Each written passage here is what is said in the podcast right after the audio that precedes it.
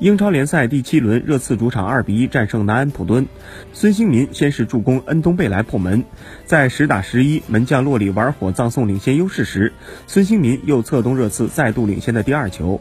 当孙兴民被换下时，热刺体育场的近六万名观众之中爆发出掌声，送给表现优异的韩国足球天王。